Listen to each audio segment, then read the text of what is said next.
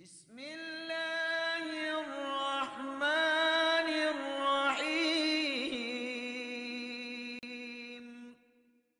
zaman Ali bin Abi Thalib radhiyallahu anhu ada kasus terjadi. Dan ini sudah saya ceritakan sebenarnya di kisah Uthman bin Affan radhiyallahu pada saat Uthman bin Affan terbunuh maka sahabat berselisih pendapat. Karena yang ini tidak jelas siapa.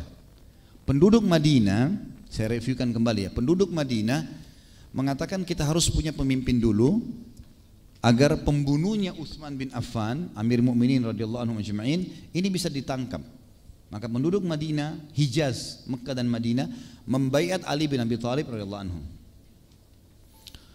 Sisi yang lain, wilayah terbesarnya Islam pada zaman itu adalah negeri Syam. Dan pasukan militer yang paling kuat di negeri Syam. Karena memang itu berbatasan antara muslim sama kafir kan. Maka selalu ada jihad di sana. Itu dipimpin gubernurnya oleh Muawiyah bin Abi Sufyan. Sebelumnya kakaknya namanya Yazid dan yang memilih Yazid dan Muawiyah adalah Umar bin Khattab.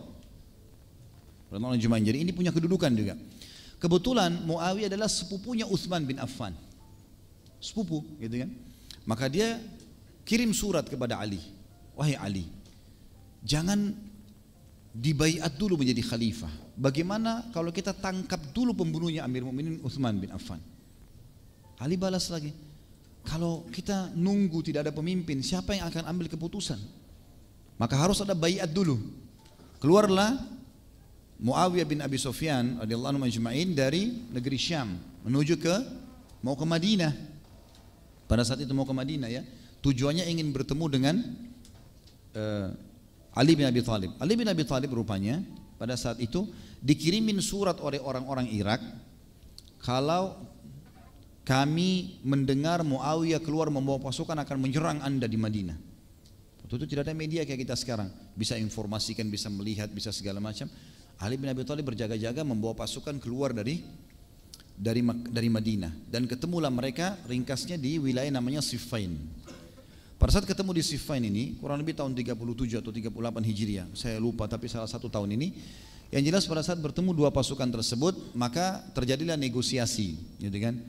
Dan negosiasinya adalah sama tadi kasusnya. Sebenarnya intinya adalah Muawiyah mengatakan tangkap pembunuhnya, kami bayat anda. Ali bilang bayat dulu, baru kemudian cari pembunuhnya. Itu saja poinnya sebenarnya, gitu kan? Tetapi pada saat sudah sampai pada titik kesepakatan, Ali mengatakan baik, saya setelah dibayat, saya akan tangkap pembunuhnya.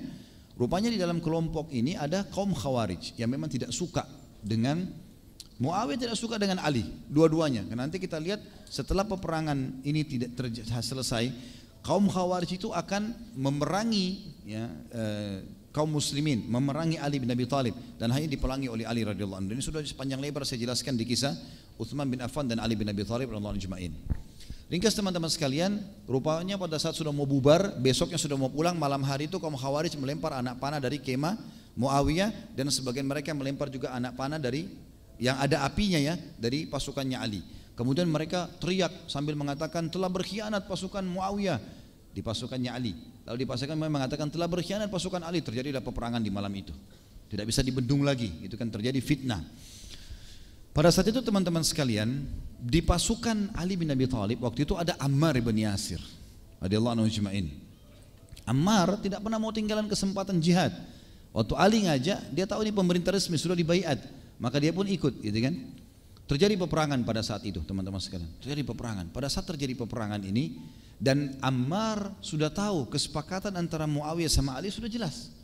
Mereka akan bubar, berarti ada penyebab fitnah nih.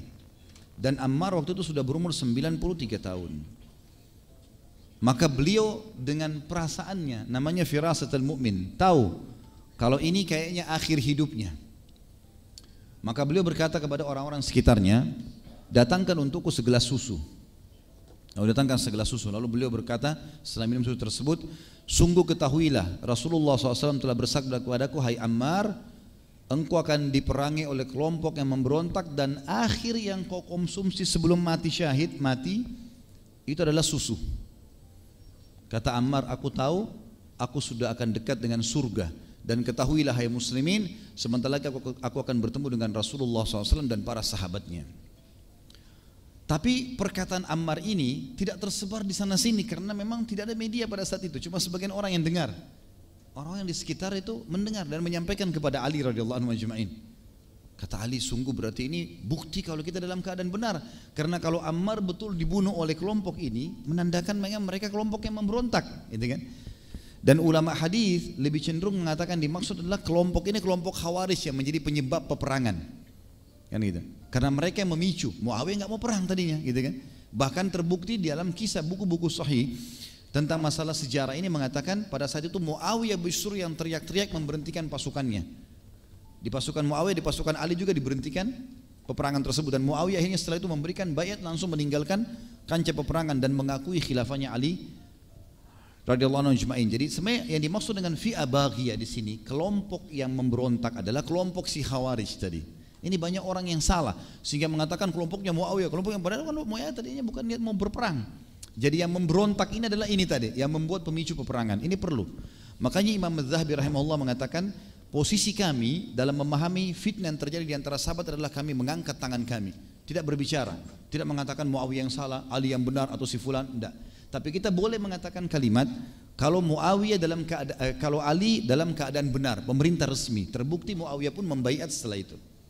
Ini yang perlu kita garis bawahi.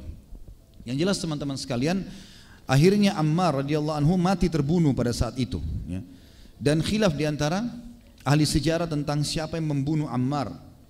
Ada yang mengatakan bahwasanya tidak jelas siapa yang membunuh dia, siapa yang membunuh Ammar.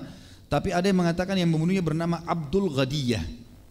Abdul Ghadiyah. Ini salah satu dari kelompok Khawarij yang memang tadinya melempar anak panah api itu. Nanti orang ini mati terbunuh pada saat Ali bin Abi Thalib memerangi kaum Khawarij setelah itu. Yang jelas matilah radhiyallahu anhu tertusuk pada saat itu Ammar gugur dan pada saat itu tersebar berita langsung di peperangan. Yang paling pertama mendengarkan berita ini adalah Amr bin As. Amr bin As radhiyallahu anhu adalah orang yang sedang menjadi penasehatnya Muawiyah di negeri Syam. Karena mereka sama-sama dari Quraisy. Dan Amr bin As langsung mendatangi Muawiyah mengatakan, wahai Muawiyah, sungguh Ammar telah terbunuh. Dan aku, aku mendengarkan Nabi SAW bersabda, kelompok yang membunuh Ammar kelompok pemberontak. Kita kena nih sekarang. Hati-hati, lebih baik kita berhenti, gitu kan. Riwayat-riwayat yang sahih menjelaskan Muawiyah mengatakan apakah itu benar terjadi? Dia bilang iya. Baik berhentikan.